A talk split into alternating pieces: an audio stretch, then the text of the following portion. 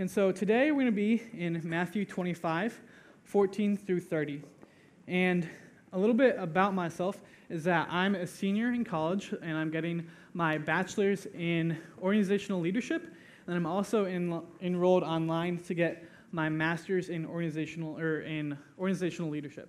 Um, and so we're going to be Matthew 25, 14 through 30.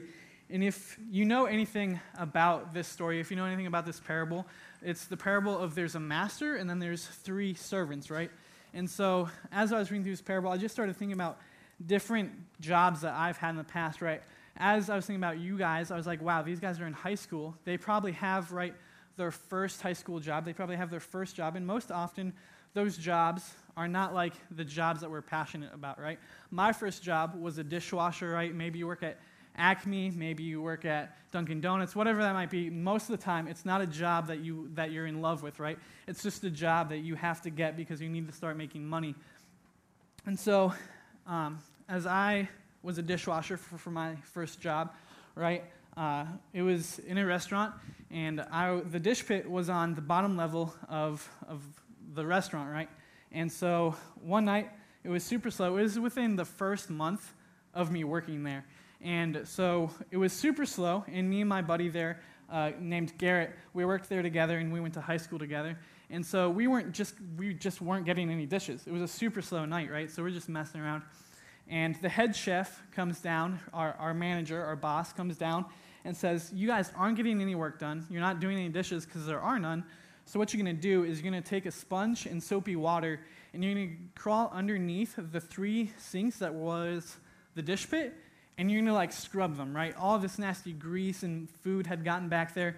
And so we're like, well, guess we have to. So, so right, we got on our backs and we crawled underneath and we have these sponges and we're just gone, right? And Garrett sarcastically goes, we love our job. And so me kind of joining in on their sar- sarcasm and also just like trying to be positive, I was just like, yeah, we love our job. So we just start chanting, we love our job, we love our job. And so we start doing this for like 15 to 30 seconds, right? And then our, our manager, the head chef, comes back down into the dish pit and hears us chanting, We love our job, we love our job. And so he's just like, That's right, you love your job, wash those sinks, right? And so it's just a funny story to kind of intro this and, and break the ice with you guys. And so we're going to be in Matthew 25, 14 through 30.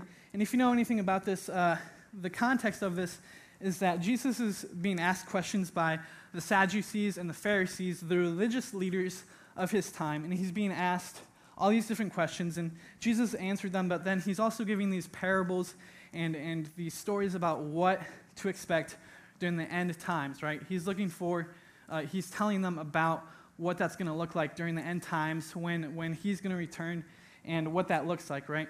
And if you know anything about parables, parables are oftentimes just like hypothetical stories that someone will tell to get a point across or to convey a meaning, right? And so that's, that's the context as we're, we're going to dig into Matthew 25, 14 through 30. Verse 14 For it will be like a man going on a journey who called his servants and entrusted to them his property. To one he gave five talents, to another two, to another one to each according to his ability. So right, we're going to stop right there real quick because when I read this story, I was like, oh, a talent, like he's giving them singing talents, he's giving them dancing talents. What, is, what does this mean, right? And let's not get confused by that. A talent is um, money, right? But it's not necessarily like a dollar bill or like a coin, even. It's actually the weight of 75 pounds to like 82 pounds worth of money. So if you just took a bunch of dollar bills and just put it into a money bag, right, and then weighed it that'd be 75 pounds, right? And that's what a talent is. And most often, that equivalent was a year's worth of wages in the New Testament time period, right? And so we can see that we kind of get this perspective now of what the master is actually giving them. He's giving them different uh, weights of money that equivalent different years' worth of wages. So we're going to continue on reading in verse 16. For he had received the five talents excuse me, verse 16. He who had received the five talents went at once and traded with them, and he made five talents more. So also, he who had the two talents made two talents more. But he who had received the one talent went and dug in the ground and hid his master's money. Now, after a long time, the master of the servants came and settled accounts with them. And he who had received the five talents came forward, bringing five talents more, saying, Master, you delivered to me five talents. Here, I have made five talents more. His master said to him, Well done, good and faithful servant. You have been faithful over a little I will set you over much. Enter into the joy of your master. And he who had the two talents came forward, saying, Master, I delivered to you two talents.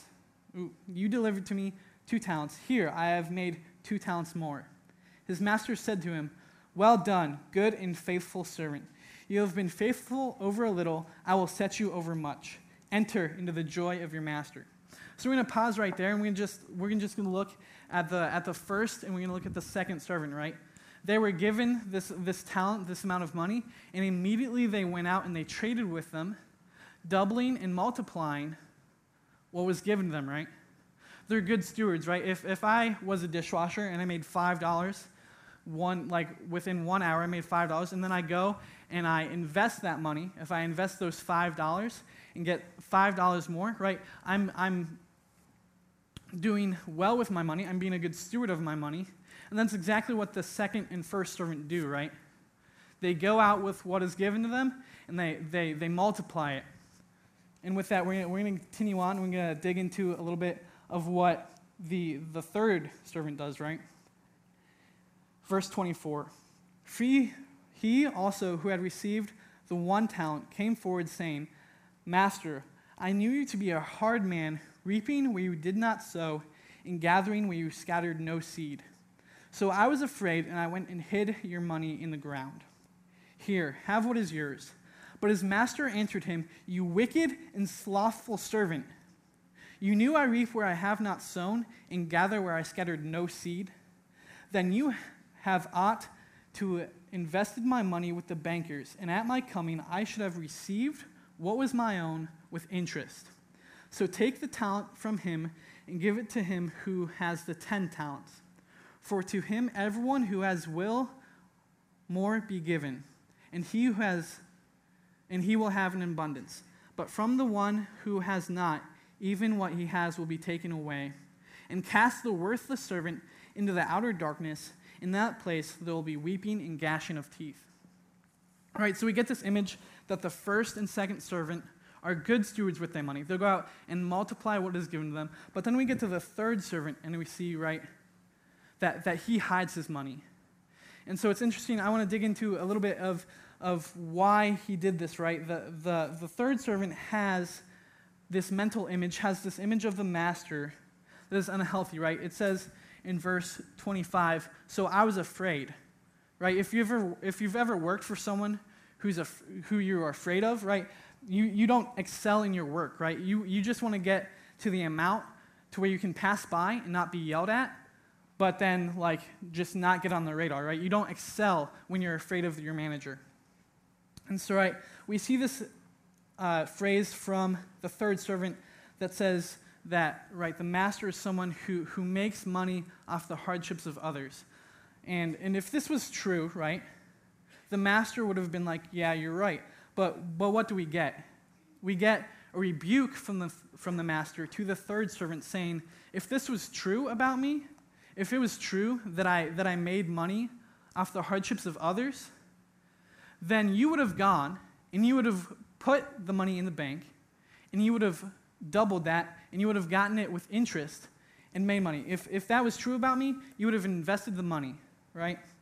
We also see that I don't believe this, this image of the master being someone who's hard on his servants and who is, who is someone who makes money off the hardships of others. I don't see that being true because also, if we go back to verse 15, we can see that the master knows the ability of his servants, right? Each according to his ability.